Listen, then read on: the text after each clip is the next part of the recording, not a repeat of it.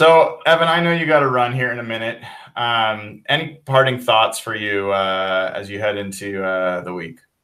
We need to see dominance. We need to see something from the defense, a little bit of consistency. Please, if this team's going to make a playoff run, don't underestimate this opponent. Classic Pete Carroll thing is to play down to the opponent. Please don't do this at home.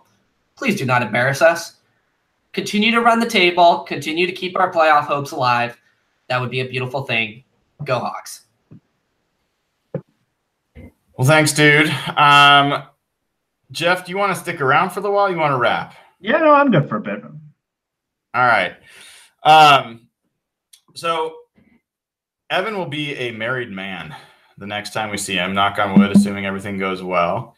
Um, know, who knows? Nathan might have a kid uh, next time we see another kid. Um, I gotta pull my weight around here. I know. Any big life events you want to share with us? Uh, I have a new girlfriend. Oh, c- congratulations! Uh, I, will, I will not ask you to share too much more about that. No, I gotta But, keep uh, that quiet. yeah, good, good. Um, so what what what am I missing here with with Mister uh, Evan uh, on on this this uh, Pete Carroll Pete Carroll and Russell Wilson can't coexist? Have they not coexisted up until now?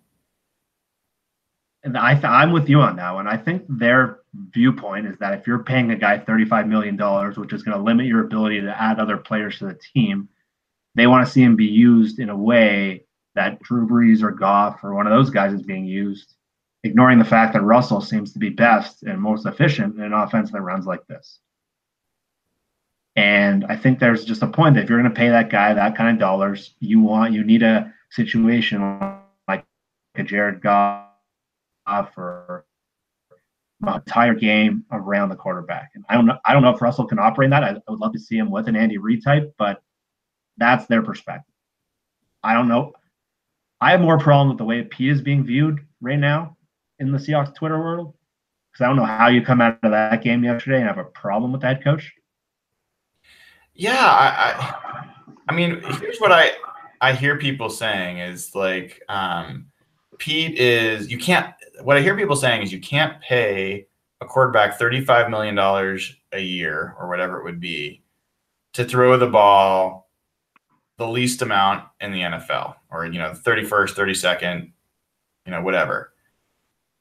I don't give two shits about how many times he throws a game. Like I don't think he does. is he is he is he playing winning championship football? Is he a guy that makes the big throws? Is he a guy that shows up in the fourth quarter when you need him? Um, those are the things I care about. And does he fit? Like what I think a lot of people miss with with Russell Wilson and Pete Carroll is part of what got me so excited when they drafted Russell Wilson is he is one of the best play action quarterbacks in the NFL. Like he he coming in, he was a great at Wisconsin at play action and being under center even.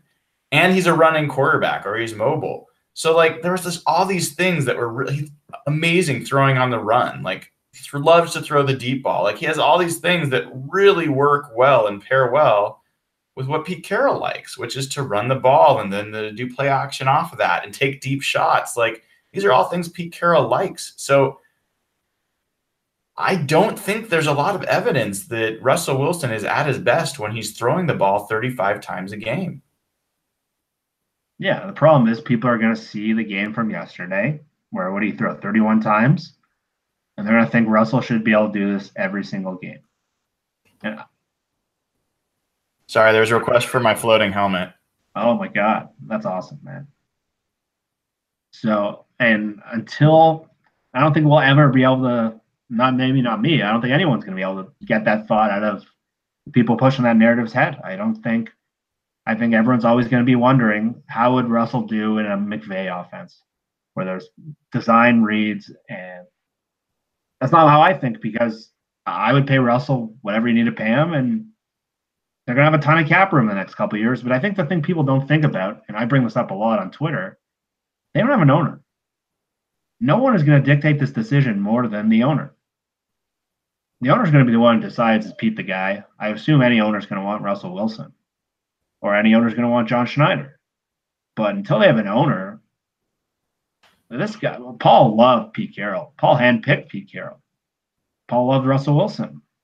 And I think going back and forth in this hypothetical, to me, it just until they have an owner and until you kind of see this play out, how this team does once they add more defensive talent in the next couple years, which is I'm I'm bullish about where they're going next year. There, I think they're top ten in the NFL in cap room. Their two biggest holes are available in free agency. They have first round draft pick.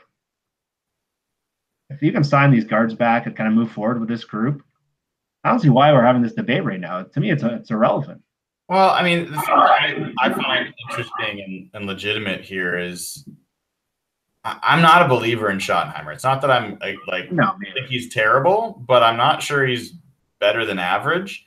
And if you could get a creative offensive coordinator that could add some um, interesting elements to the passing game, I'd be all for it as Agreed. long as it's being done like 20 to 25 times a game. Like, that's fine. Like, I think there's room for that. I think it's hard to find, but bring those guys in as as assistants or as you know developmental coaches bring them in as a quarterbacks coach whatever um, to help develop that talent but i don't think the philosophy doesn't has to change and if the market value for an elite franchise quarterback is 35 million you pay it you're not going to let him walk and this Yeah. idea that you're going to trade him look you know It's is too late to do that now. I don't think that's. I think that's. Look, I, I think that you could make the case that getting three first round picks for Russell Wilson and having a low salary cap quarterback with a bunch of talent around is a better way to go. And that's what Jared Goff has. It, it's not that it's just him and McVay. They've, they've got a lot of cap room they're spending everywhere else on that offensive line, on the defensive line, and the secondary hmm but I just I think that's thread trying to thread the needle, like trying to find another quarterback that's good enough, like to to win when it matters. Finding a, a bunch of other elite players, like I don't think there's any guarantee. So to me, it seems really obvious. You keep Russell and you you keep moving. Now, if they drafted Patrick Mahomes, like I know they wanted to, Yeah, then we we have a different conversation. Absolutely. Mhm.